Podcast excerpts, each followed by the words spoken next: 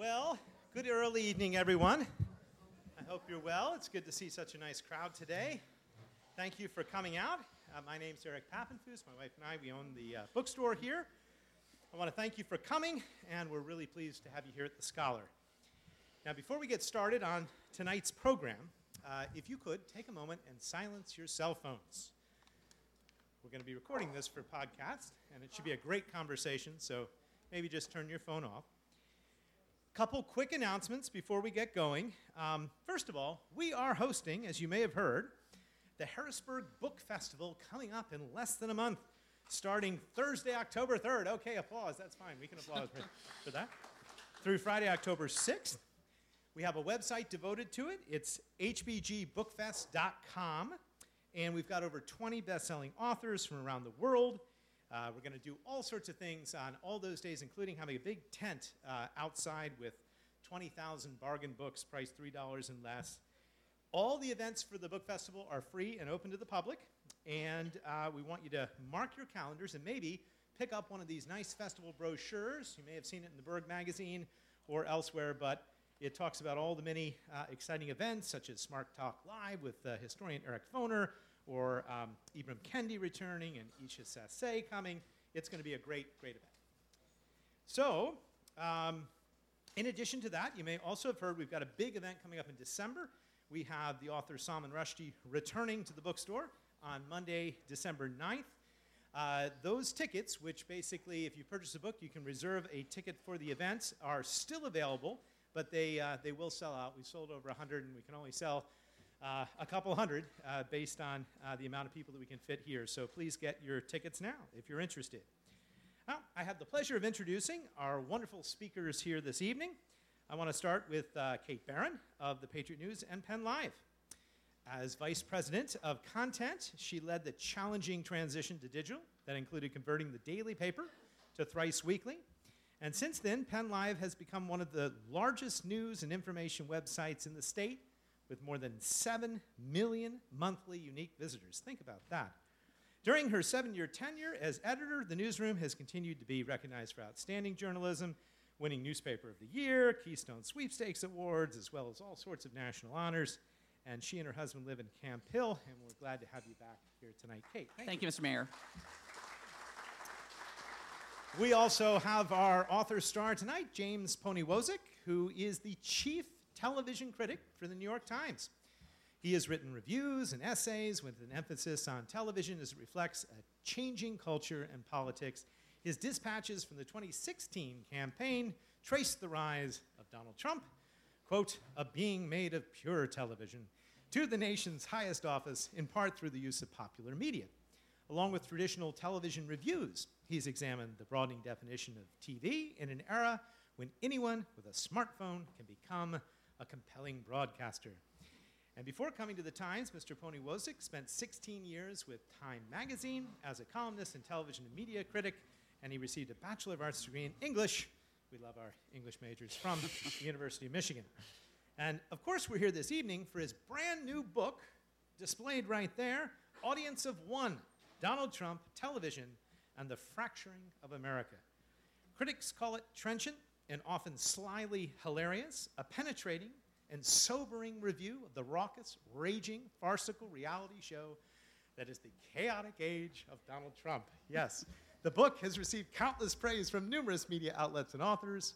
Publishers Weekly named it one of the top 10 politics and current events books of the fall for 2019.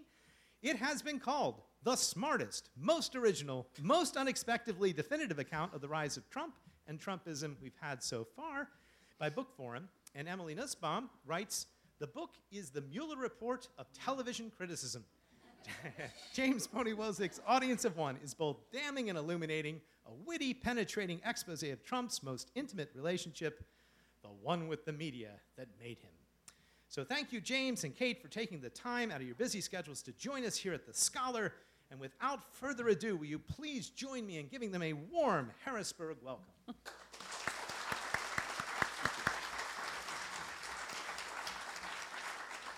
Thank you, Mr. Mayor, and we're delighted to be here. And I'm so excited. I read the book in about two days. It's fascinating, it's funny, it's challenging, and it is an entirely different take on politics today. So I, I can highly recommend it. Um, but I'm going to ask you another question first before we get to the book. Sure thing. Um, as all, a lot of you know, I've been editor out at the Patriot News for many, many years, and not too long ago, one of our absolute best writers was a woman by the name of Sharon Johnson. She did our TV and film criticism, and I, she often said to me she had the best job in the newsroom. I think that's probably still true. Could you talk a little bit about number one, how you got into the uh, line, the beat that you're on, and I'm also curious, did you think when you were 10 years old you were going to grow up to be a TV critic? Oh. um, I wanted to be an ornithologist when I was 10 years old. And I probably should have, but that ship has sailed. Um, there's no like path into TV criticism. Like I think seriously, almost every TV critic that I know and you know have as a colleague has uh, sort of fallen backwards into it through through through one means or another. Um, you know, you don't you know, you don't go to college and major in TV criticism, et cetera, et cetera. But, but um, I, you know, what, what I had originally started out was I was uh, freelancing in the 90s and uh, wrote for uh, online magazine called Salon, which is still around in a little bit different form. And uh, I became their media critic. Uh, I was doing a lot of writing on uh, news media generally, print publishing, and so on. Uh, but I always had an interest in pop culture and television especially so i kind of started gradually sneaking more and more of that into my columns and, and, uh, got a call out of the blue from time magazine uh, one day that was looking for a full-time tv critic and uh, i had not really considered the job you know, it, it, it, or, or that as a career path. But I said yeah, and uh, did a lot of you know catching up and research on the job. Uh, but you know, yeah. So so so I sort of fell into it. Um, I would be very impressed with anybody who decided from 10 years old that they were going to be a TV critic and then they actually managed to achieve it. Uh, you know, so uh, although I did watch a, a, just a hell of a lot of TV when I was a little kid, I, I, I tell people uh, some of my greatest training for that was that I I am the youngest sibling in my family by nine years and having older siblings, I just watched a lot of age inappropriate TV. which, uh, back, which, back, then, not too far back, would be Dallas Dynasty, that kind of. Uh, yeah, and even yeah. like you know the the seventies, Mary Hartman, Mary Hartman. So yeah, that was that was kind of my college education in in broadcast television. So, and you know, it paid off, mom and dad. you know. Um, we're going to get back to TV a little bit later because I'm dying to get some tips from him on what to watch. I, I got to admit. So, but first, let's get to your book. Sure. And um, I wonder if you could, first of all, my main question is, explain the title. What's it about? Um, so, audience of one is kind of a phrase that has gotten used about Donald Trump, especially since he's been uh, since he's become president in the political press and among pundits, basically referring to the effect that he is an avid, you know, maybe addictive TV viewer, particularly of cable news, particularly of cable news about himself, uh, and, and, that, you know, basically, you know, Fox and Friends, the, the television that he watches, has become the forum through which people speak to him. So, you know, the audience of one on that level is Donald Trump. Now, I like to think of it as having a sort of a double meaning because the book has sort of two storylines, one of which is about the evolution of Donald Trump as a TV figure, but it is also about how television has changed over the recent decades so that we got to the point where the host of The Apprentice could become elected president of the United States. And, and part of that, just to, to point to the subtitle, Donald Trump television and the fracturing of America. A big part of that that I trace over the course of the book is the history of television moving from a three network mass medium to a, a fragmented niche media enterprise today where you have thousands of cable channels and you have a, a, a, TV on the phone in your pocket, and there's streaming media and there's social media, and basically there are smaller and smaller target audiences so that you know everybody. This this this this huge American common that used to be, you know, cumulative audiences of tens of millions are now a bunch of little individual audiences of one. Thank you. But there is that theme that um, Donald Trump is an entertainer and a celebrity and a producer of his own show. Um, I wonder, you've probably watched hundreds of hours of TV with Donald Trump. And I'm really curious to get some views from you on how his persona has evolved since I think you said he came out in 1980, something or other, on the Today Show. Yeah. As a figure. Yeah, his his first uh, his first national media appearance was was with Tom Brokaw on the Today Show in August 1980, uh, and that it sort of sort of brackets the book because I look at a couple of his early TV interviews, one with uh, Tom Brokaw, one that I uh, open up with uh, with Rona Barrett, the uh, gossip columnist who was the first person to ask him if he would want to run for president uh. Uh, and if you if you watch these video clips, and you can still, I think, find them on YouTube. Um, it is a sort of uh, it's like a softer side of Donald Trump. On the one hand, you can see the you know you you can see the consistent uh, the consistency of the sort of public persona that he's had since then, which is you know sort of brash, swaggering, confident, rich guy. But not only does he sort of speak in more diagrammable sentences than he than he tends to do now. Um, I mean, it's it's, it's seriously it's it's funny, but if you if you watch, you know, it's it's it's actually the truth. But but also, it's much more sort of calming, ingratiating, um, you know, less pugnacious. Uh, it, it, a, a, a, sort of more soothing voiced Donald Trump. And that gets back to you know, how I'm talking about the, the difference in the mass media of the mid 20th century and the, and the, fragmented, polarized media of today, um, that mass media kind of called for a more, you, anything that you presented on TV had to appeal to a broader amount of people. And it's, this is sort of a more broadly palatable version of Donald Trump that became more extreme and more exaggerated as he, you know, workshopped the media in the character over the 80s and 90s and then through The Apprentice. One thing I really loved about the book is it was this armchair guide to TV from about 1960 on and how the shows changed and what people wanted changed. But reality TV is probably the main uh, focus of your book. Can you talk a little bit about how it was born? I loved your uh, take on the Survivor and Richard Hatch and how the uh, Uber hero had changed as well. Yeah.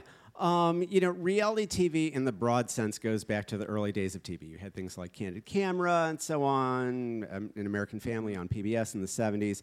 Uh, but, but sort of what we, what we think of as reality TV on in, in, in the broad scope today began with Survivor on CBS uh, in the year 2000.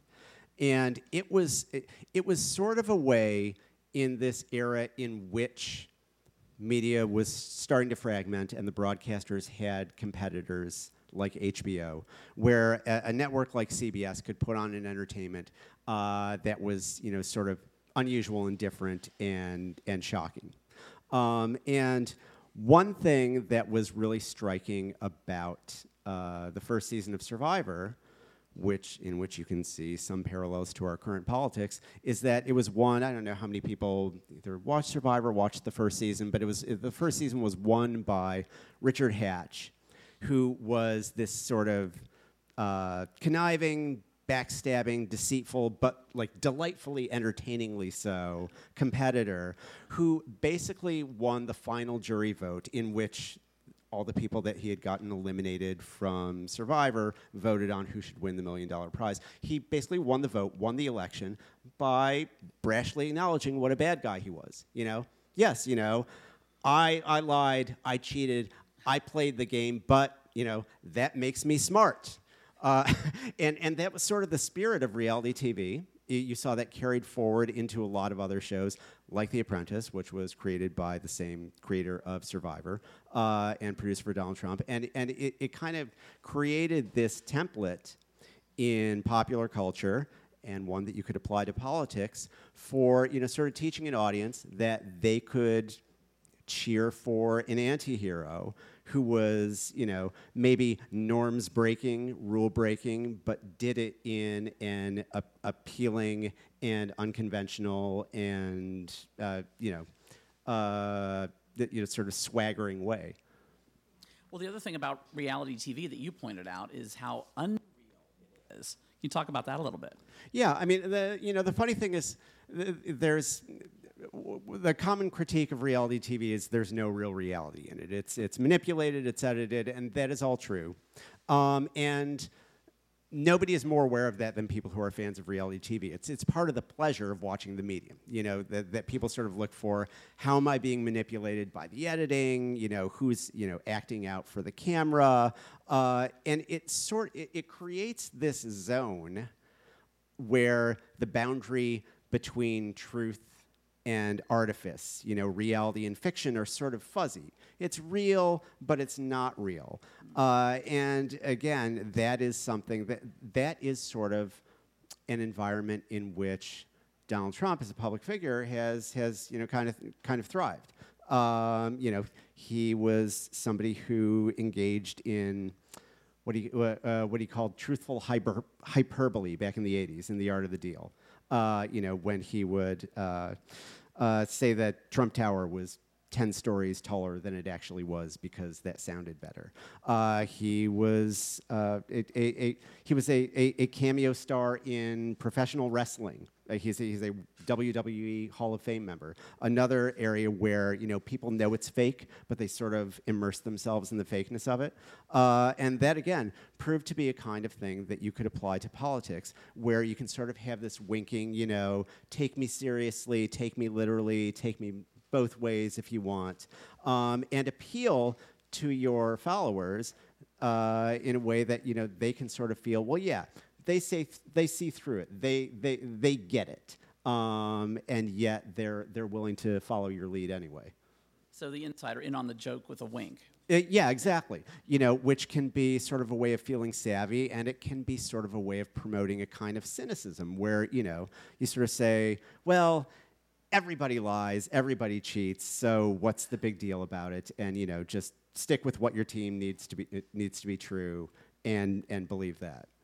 Well, I wince when I bring this up, but I have to say that you could say that that's morphed into the whole fake news philosophy of today too. Yeah, absolutely. I mean, you know, when I think that very few people, when Donald Trump says something is fake news, believe that means this is absolutely fiction and somebody just totally made it up. Uh, you, you, you, know, I mean, th- there may be some people who actually believe that, but I think, you know, even ardent followers of his sort of have an understanding was, well, no, it means this thing is true, but it's disrespectful. Or it's true, but it's exaggerated. Or it's true, but it's just being emphasized to make our side look bad and to, you know, undermine the things that are important to us.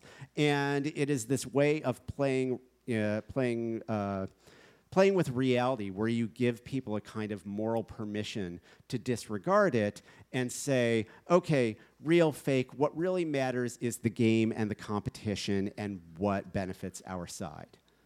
Having said that, I, I, was really intrigued by your description of Trump's descent down the escalator at Trump Tower when he announced he was running and how the media reacted. Could you talk about that a little bit? Um, sure. I mean, number one, if we're talking about what The Apprentice did for, for Donald Trump, you all, at least I'm sure, remember Donald Trump coming down to the, uh, the, the, the brass accented escalator of Trump Tower to the pink marble lined, what is actually the food court uh, where, I've, where I've visited often uh, of, of, Trump Tower. I, I always knew that it was, it was, like a great place to find a public bathroom on Fifth Avenue if you needed to, like, like, was, and there were great bathrooms. You just spoiled uh, that for everybody, but yeah, I know. you didn't think you were going to be getting Midtown Manhattan travel tips here, but um, uh, but that was a shot that was used over and over on The Apprentice. Donald Trump coming down the escalator of Trump Tower. Donald Trump coming down the escalator of the casinos, and the producers would talk about how they would do that because you're shooting somebody from below, sort of in a power position, and you know visually, just as a director, that kind of you know it makes somebody look like a like a golden god ascending from on high. Everybody's necks are craning up at him. People are looking up at them. That's you know it's it's a visual statement of power and authority that he then borrows for this important uh, campaign launch, where uh, he is surrounded by people holding uh, Trump signs who were hired by an actors bureau for I think I believe it was 50 bucks. Um, and uh, it, it, it, was this this big spectacle that uh, you know uh, reporters turned out for, but didn't really take seriously. I mean, at the time, I mean, there was. Uh, this is not me telling tales out of school, but in her uh, her campaign memoir. Uh, Chasing Hillary, my colleague Amy Chozick, was, who was a politics writer for, for the Times, talks about how uh, at the New York Times, an editor had told her, "Oh, our political writers aren't going to cover Trump's announcement like the TV writers can do that." Uh, you know, and and uh, yeah, there, there were, you know, it, it was an example of how, from from the beginning and through a lot of the campaign, Trump sort of benefited from everybody kind of seeing his campaign as, as a joke and assuming he was never actually going to win.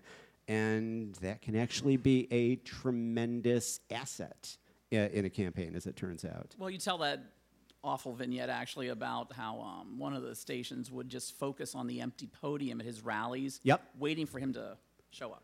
Yeah, uh, yeah, that, that was the thing you saw over and over again. Not only did uh, cable news air his rallies beginning to end during the 2016 campaign, uh, which is basically you know providing an hour plus long free ad for a campaign, but they would be so excited for it um, that they, they'd, they'd have a split screen just showing the empty podium waiting for him to get on. Because what Donald Trump, Donald Trump had this amazing symbiotic relationship with cable news during the 2015 2016 campaign. Because what does cable news need? What, what does cable news need that you know old-fashioned news didn't need. It's 24 hours. If you're putting on news 24 hours a day, you have to convince people that there is something exciting and agitating and thrilling going on 24 hours a day, even if it's the slowest news day of the year. So you create excitement. You know, you have whatever, you have pundit shows or you overinflate the news that's going on. Well, with Donald Trump, it was fantastic because he was willing to supply them with something new and shocking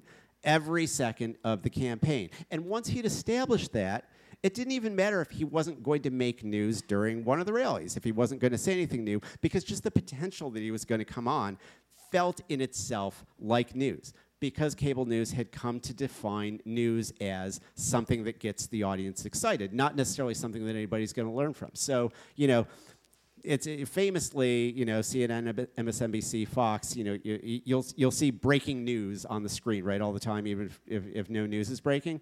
With Donald Trump, it's the news was breaking as long as his lips were moving. Uh, and and that was it was just the this sweetheart deal between him and cable news that lasted the whole campaign.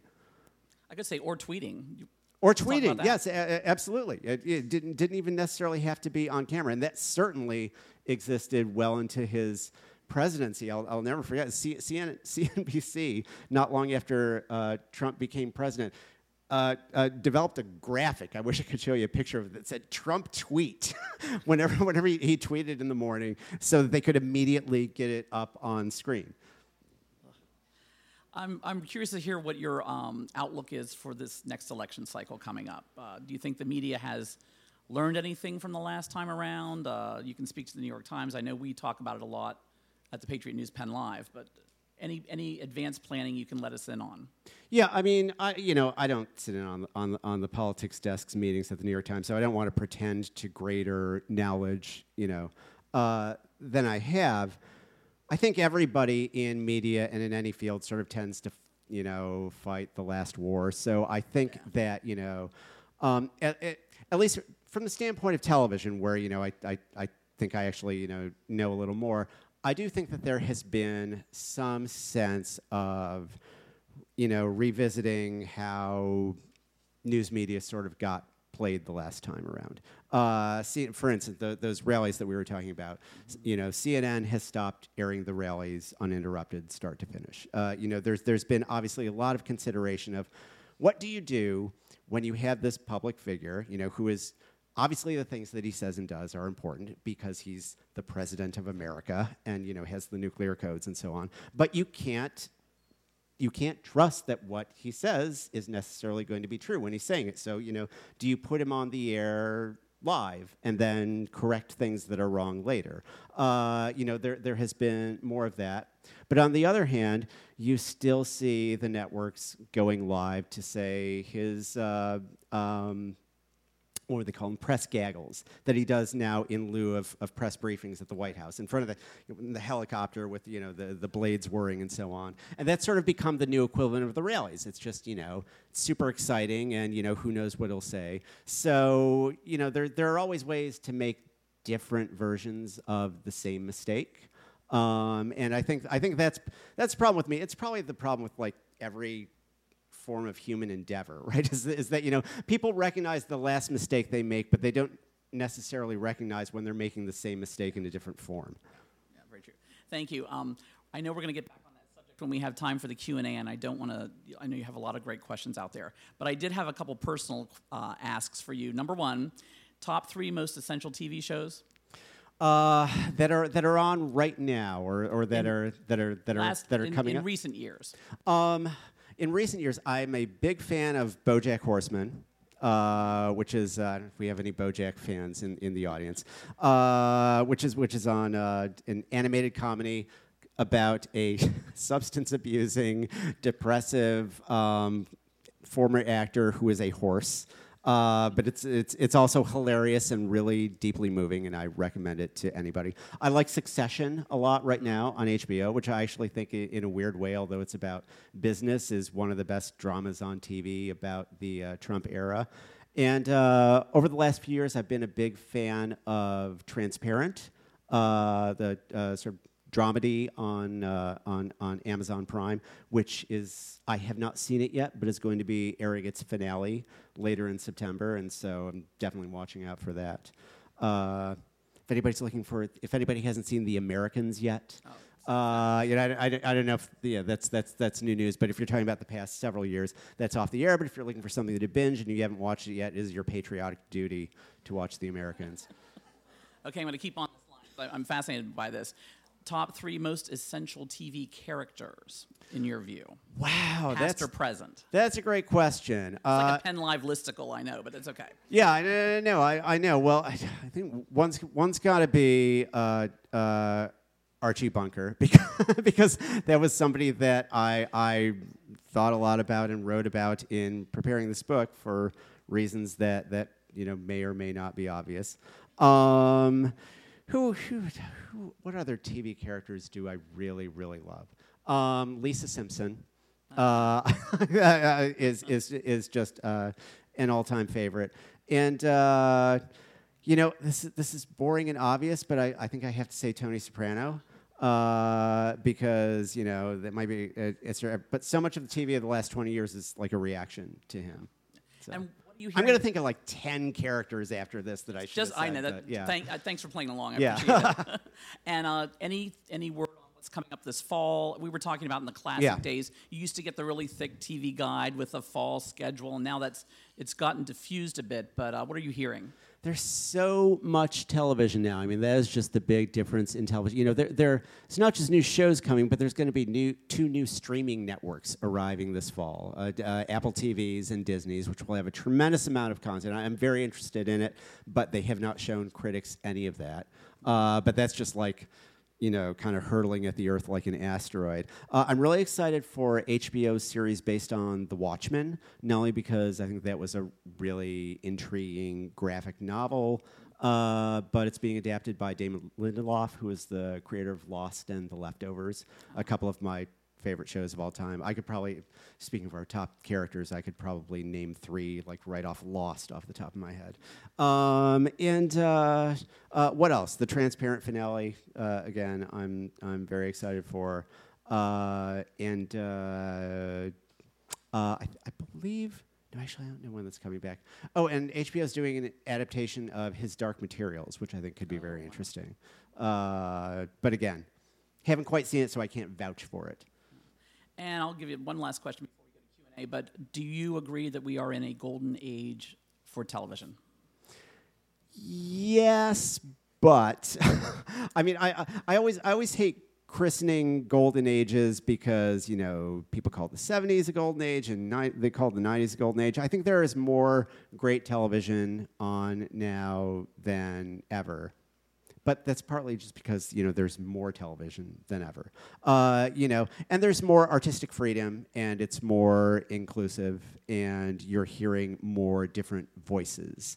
Um, you know, you're, you're getting shows on the air that are both from people who wouldn't have gotten to make TV shows 20 or 30 years ago and that wouldn't have, you know, uh, that wouldn't have gotten on the air lasted 20 or 30 years ago. Uh, Atlanta, actually, which is another great example, thinking of, of, shows that I think are like really important right now, is an example of that. Um, so yeah, I would say I would say we're in a golden age now, but you know, every age of TV is kind of a golden age. Like you just got to know where the gold is, yeah. you know. Well, that's what we can count on you for doing. So thank you very, very much. Sure. Uh, we want to start the questions from the audience. All right, just raise your hand and I'll come to you. We got one back here. Have you ever met Trump? And if you haven't, what would you ask him if you did? Uh, I have met Trump. Well, I've actually met Trump several times because he was a TV star for years and years and years while I was a TV critic, uh, especially at Time Magazine. And so I would see him at events for The Apprentice and so on. But I actually uh, did a lengthy interview with him only, only once in 2003 when The Apprentice was starting up. Uh, and that was a whole experience in, in, itself, and I talk about it a little in the book, and I won't uh, uh, rehash it. But you know, it wasn't obviously it wasn't a political interview. He was, you know, this guy who used to be Donald Trump, this '80s nostalgia figure who was going to be, uh, you know, hosting hosting a game show. So it was it was more talking to him as a celebrity. Honestly, if I had the chance to talk to him now. Um, I would not ask him what he thought of the book, but I'd, I'd be, I would actually really be curious about particularly his childhood TV watching habits and what he liked and what I would ask him about what influence he thought that it had on him, although yeah, he sometimes kind of resists self-reflecting in that way, but I would at least ask. But I would just love to know, like, you know, uh, you know, I know a little about this, and, and you know, from, from what I've been able to glean from other interviews, talk about this a little bit in the book, but, you know, I would just love to know what you know shows. Well, Donald Trump was sitting down in front of his color TV and watching when he was eight years old. You talk a little bit about um, his him sitting there with his mother watching the coronation of Elizabeth in yeah. England. That that was a that was a kind of a fascinating thing for me to dig into. Um, the one lengthy childhood memory he shares of his mother in The Art of the Deal uh, so I should say he or his ghostwriter, uh, but or, or, or, he has told to his ghostwriter is um, watching his mother sit down in front of the TV all day in 1953 and watch the coronation of Queen Elizabeth. His mother was a Scottish expatriate. Uh, and he said, you know, she was just fascinated by the, the, the, the glamour and the pageantry of it. And it was, it's just this very revealing moment to me not only about Trump, you know, just as a person, but, you know, and I unpack this some in the world, it reminds you that he's of this first generation, that he was basically born when TV was born, mm. uh, you know, in the.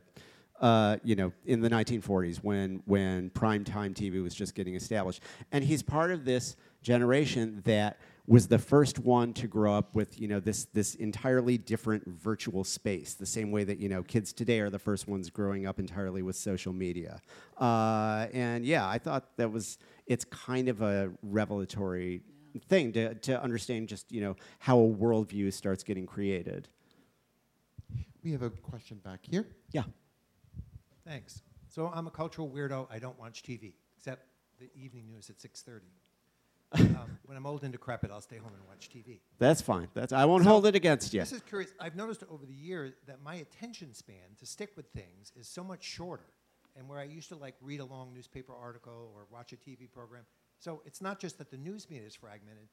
I think our attention span in general has gotten a lot shorter. Can you comment on that? Because Yeah, I, I yeah, mean, how we get we get not only from fragmented sources, but Yeah. we only take in fragmented portions of the news. Yeah, well, I mean, part of it's it's like this thing, right? Like, like there there just there are so many. N- number one, there there are so many distractions in the modern world, so many different screens, and it just it it it rewires your brain into how to distribute its attention and its focus.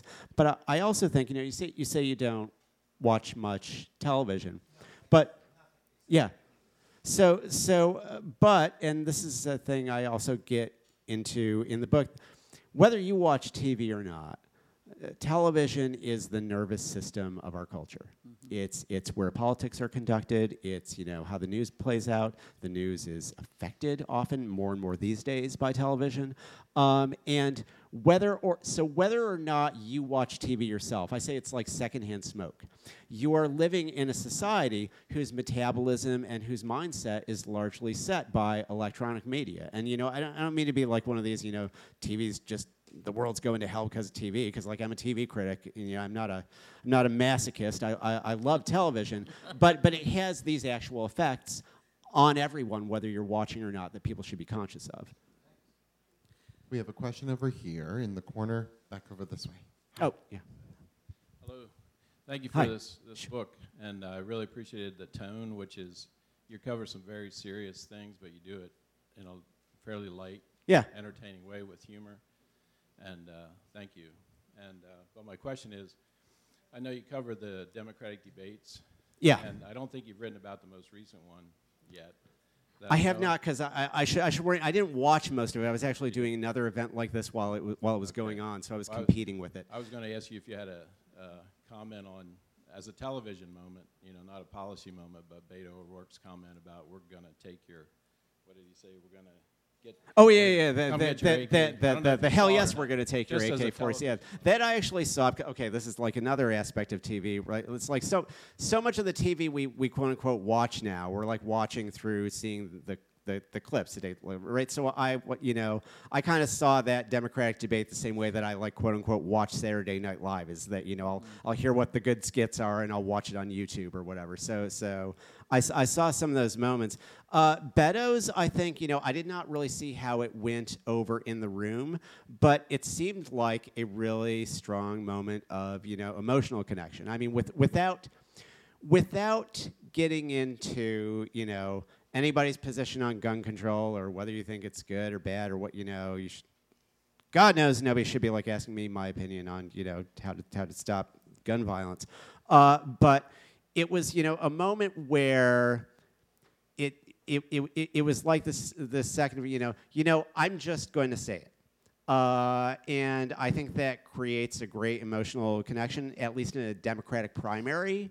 You know, I, I'm not predicting that he's necessarily going to do any better because of it, because he's on his what fourth or fifth campaign reboot at this point. Uh, but you know, I wouldn't be surprised with something like that if his polls go up one, one or two points because it, it, it, it's these moments of you know sort of authenticity or like rolling the dice that people often look for in these in these debates. So You those also mentioned that thoughts. debates have turned into mo- to boxing matches now, and they didn't used to be like that. Oh yeah, absolutely. I mean, it's not you know it's not the Lincoln Douglas debates anymore. I mean, for, for one thing, they're they're I'm sure not in the classic sense debates at all. It's you know it's it's campaign you know candidates standing on a stage and saying thing, giving sound bites in quick succession. And you know, only occasionally is there uh, uh, an exchange from them. But you know, they're also they're also just performances. Uh, you know, I, I, I sometimes see when people criticize the, the punditry about debates after the fact, they'll say, you know, oh, that's just that's just theater criticism. Like you're just looking at the surface of it. And I can understand it because sometimes analyze for, for, for pundits, like analyzing the TV element of it can be a way of dodging the serious politics. But I also think the theater criticism aspect of it is important because these are performances. People are not just trying to send literal messages to the voters. They're trying to send, you know, sort of emotional messages. They're try- they're trying to demonstrate through how they make their argument what they would be like as a general election candidate, what they would be like as a president. Uh, and so, you know, that that theater stuff, whether you want it to matter or not, r- totally does matter.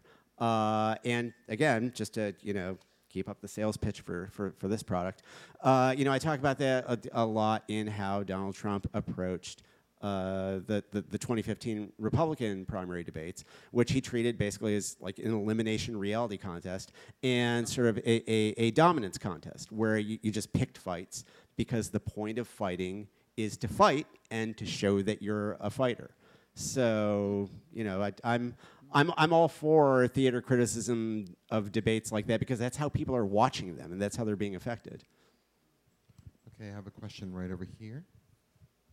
You had a column in uh, Times, uh, I think it was this past Sunday. You mentioned a little bit about Reagan. You kind of compared a little bit Yeah. Reagan and Trump. Would you uh, go a little bit more into that. Uh, Reagan was an actor, but he seemed to have some real convictions, and I'm not sure about Trump. Would you go just just go into that a little bit more about the difference? Yeah, I'll try and give you the thumbnail of it. I mean, what I was sort of responding to, I, I wrote this uh, lengthy essay uh, called Donald Trump as a Television Character, uh, something like that. I can't remember the headline. Uh, in, in the Sunday Review section of the Times last weekend. It was sort of a curtain raiser for this book.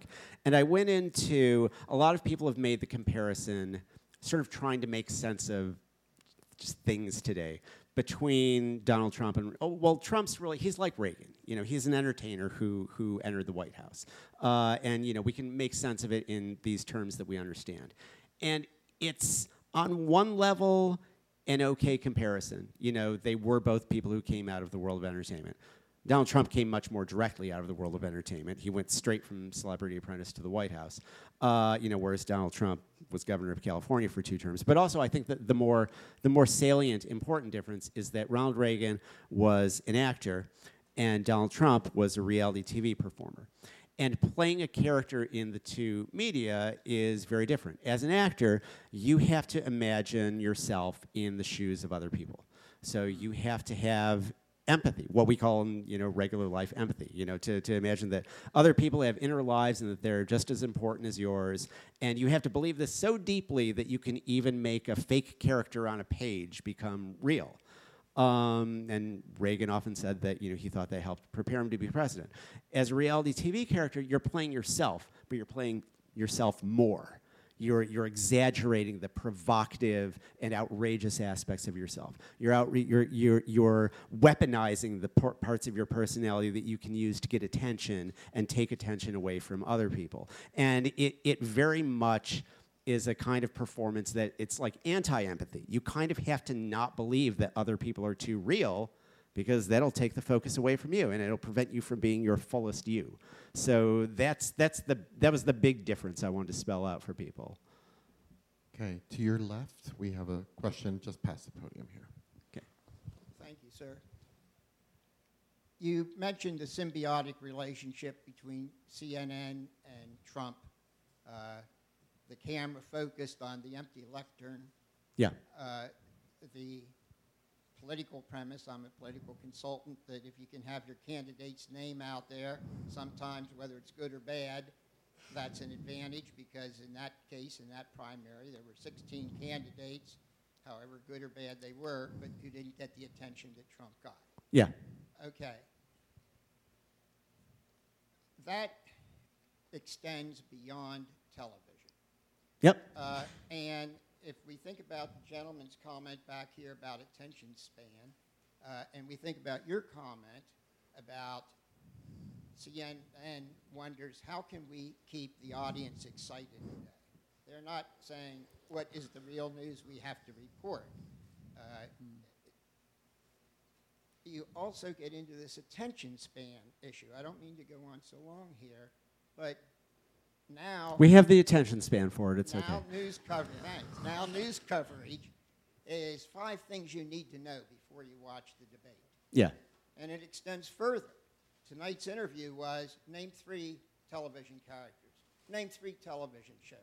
Give it to us in little bites like that. How do we arrest this trend? Because I'm saying it's not just television, it's the print media, it's interviews, it's everything. How do we address this? Um, yeah, I don't know that we can. I mean, number one, like I don't I think that's that's inherently bad. It you know depends how you apply it. I mean, I actually thought we got a productive conversation out of me giving my top three. yeah, various I, if I, like- I'm going to chime in, I, I Yeah, feel like I can but, do that. Um, I would say this. I, I'm with you to a point. I think that these little lists and fun things and what they call speed dating of interview, you know, where you just and to get reactions. That's interesting too. But we also want to do. We ran a very long profile actually on James uh, in the paper on Thursday. We want to make sure that we have the lengthy pieces as well. But you want the variety out there. Sometimes we go overboard, no doubt about it. But sometimes making somebody react to something really quickly can yield to some pretty interesting answers. Um, but but you know, I guess my shorter answer is, is is that I don't think that you can just if if there is you know, this sort of global, you know, change in the way the society communicates that's being, uh, you know, affected by certain media. Like people will say, well, how do we just make it stop? Yeah, I mean, like you can't. You know, you, what you can do is recognize the media environment that you work in and, and use it better. You know, you can do smart listicles and, and dumb listicles. And you can, you can also use, you know, I would say as, as much as the, you know, flitter, uh, flittering attention span is a problem in our society, and I see it in myself. One thing that you see, th- there's sort of a corollary to that in you know, digital media, is that it also enables um, you know, very, uh, very in-depth focus. You know, in, in, in other words, the same digital media that gives you your Twitter feed that you know is 280 characters at a time and shifts from topic to topic to topic to topic, and has you, you know, un, has me unable to like sit down without looking at my phone every you know 90 seconds for some new stimulus. Also, people use it to listen to two-hour podcasts. Yeah. You know, people you know will will will will you know uh, uh, explore long-form journalism online like that that that still exists. Um, but you know, I th- I think you have to meet people where they are and, and try to do it better. Okay. Glad if I may just add that I can go to the Digital Times every morning. Yeah, I'm glad you can. Yeah. We have a question up to your right, up here on the second level, over here to your right. Over here. Hi. oh hey. Come over here. There's I'm like surrounded on all sides here. I wanted to follow up on the Reagan analogy in a different way. Mhm. Uh, these are Trump and Reagan, if I'm not mistaken, are our two oldest presidents, and we now know that so far. Yeah. so far. Sorry. Touche. Um, we now know that in Reagan's last years as president, uh, he suffered from dementia. He was very much not with it, uh, and his staff had to basically shield him from reality, if you will. Having watched Donald Trump over the years, you said that early on it was a kind of kinder, gentler Donald Trump and now more combative. Do you see in the most recent years, even most recent months, evidence of complete flight from reality or partial fri- flight from reality that, that, Yeah, that I- we're getting to the point where we may 20 years from now it will be revealed that Donald Trump was uh, mentally you know like Ronald Reagan in his last years as president I, I get asked that a lot. I mean, the only answer I, I can I can first answer you answer you in the Trumpian way and say that you know many people are saying that, um, uh, you know, but um, I you know, I'm not I, I'm not a doctor. you know, I'm not even Dr. Harold Bornstein. Uh, and you know, while I can while I can glean a lot of information from watching TV, I, I, I can't diagnose somebody from it.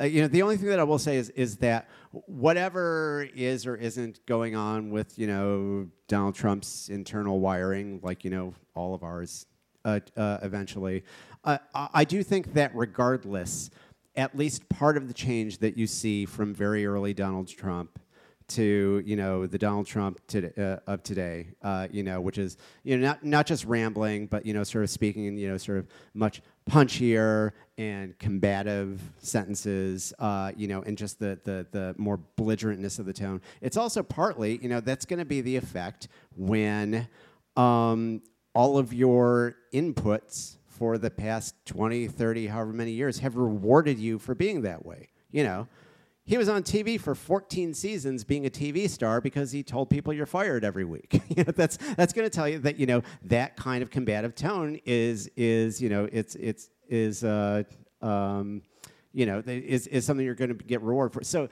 I think at least some of those stylistic changes can be uh, attributed to that. The rest of them I leave to future biographers and or doctors.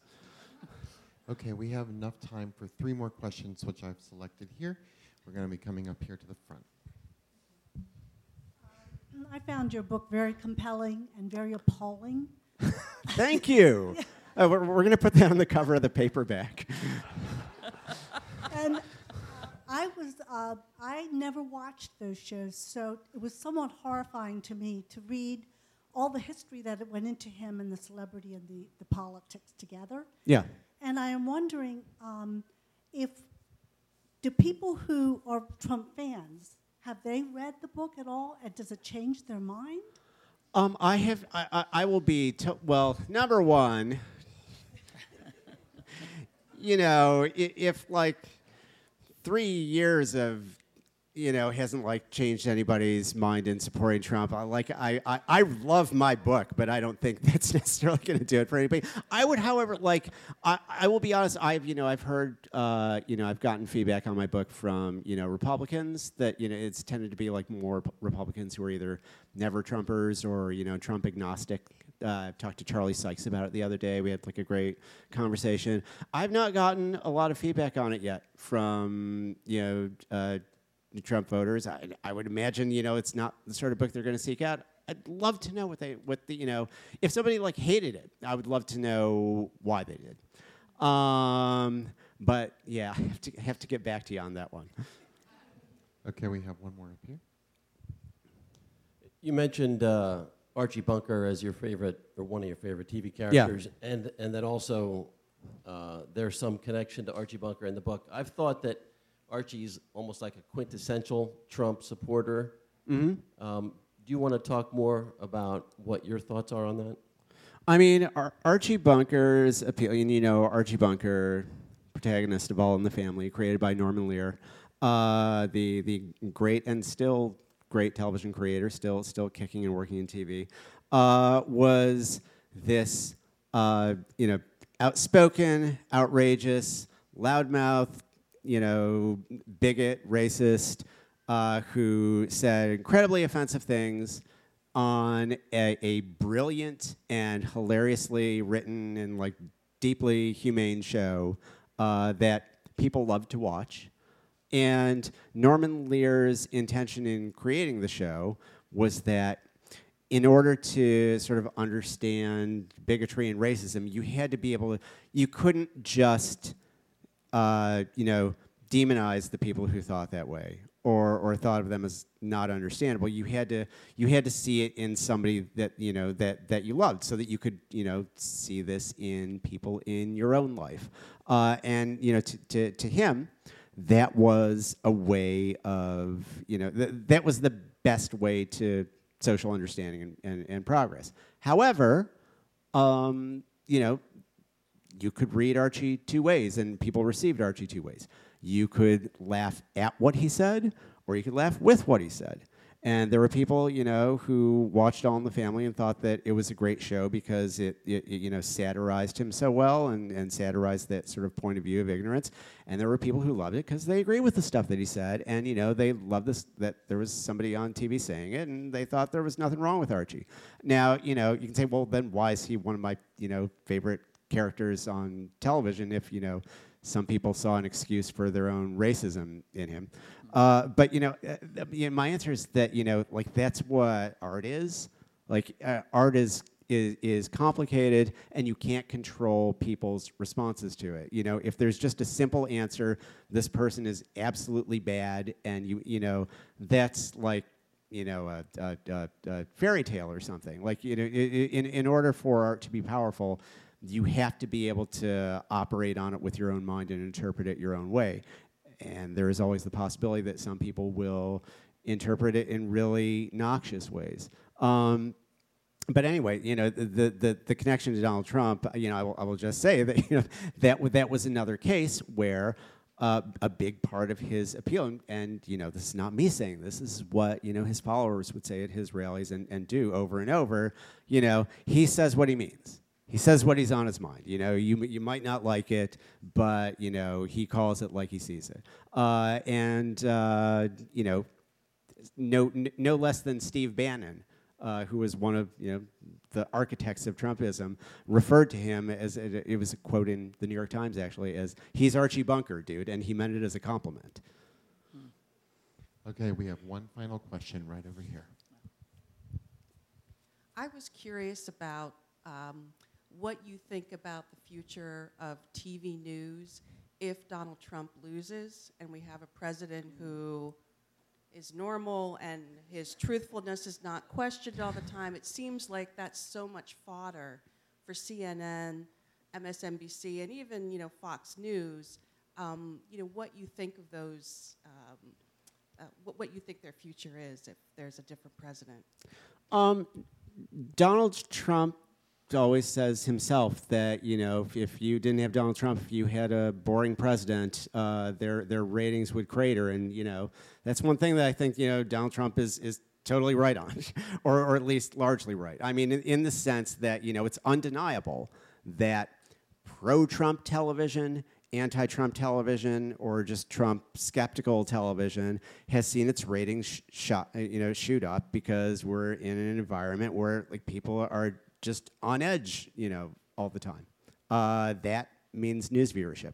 However, uh, you know, I think we've also seen that you know, the, the business model of cable news, uh, it, you know, is to find agitation and, if necessarily, create it you know, even where it doesn't exist. So, you know, when Obama was president, you know, there was there, you know, there was the Tea Party. You know, there there was there's if the president is more dull, there's also the reaction to that president. There's the culture war, which you know largely brought Trump into to office and will consi- you know, uh, continue uh, uh, nonetheless. So um, I would not be surprised if uh, you know the ratings slump off. But I also think you know there's there's there's just going to be substitutes, uh, even you know if uh, you know we, we we end up with you know President Michael Bennet or something, and and you go weeks without hearing about him.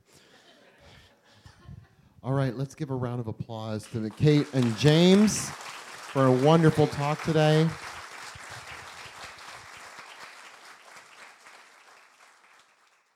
You have been listening to the Midtown Scholar Bookstore Author Reading Podcast. Please make sure to hit the subscribe button to keep up to date on all our newest author talks. After every event, there are limited quantities of signed copies of the featured books. Don't forget to grab your copy today. If you would like more information on Midtown Scholar Bookstore, please visit midtownscholar.com. The Midtown Scholar Bookstore Author Reading Podcast is a free podcast and does not own the rights to any of the readings.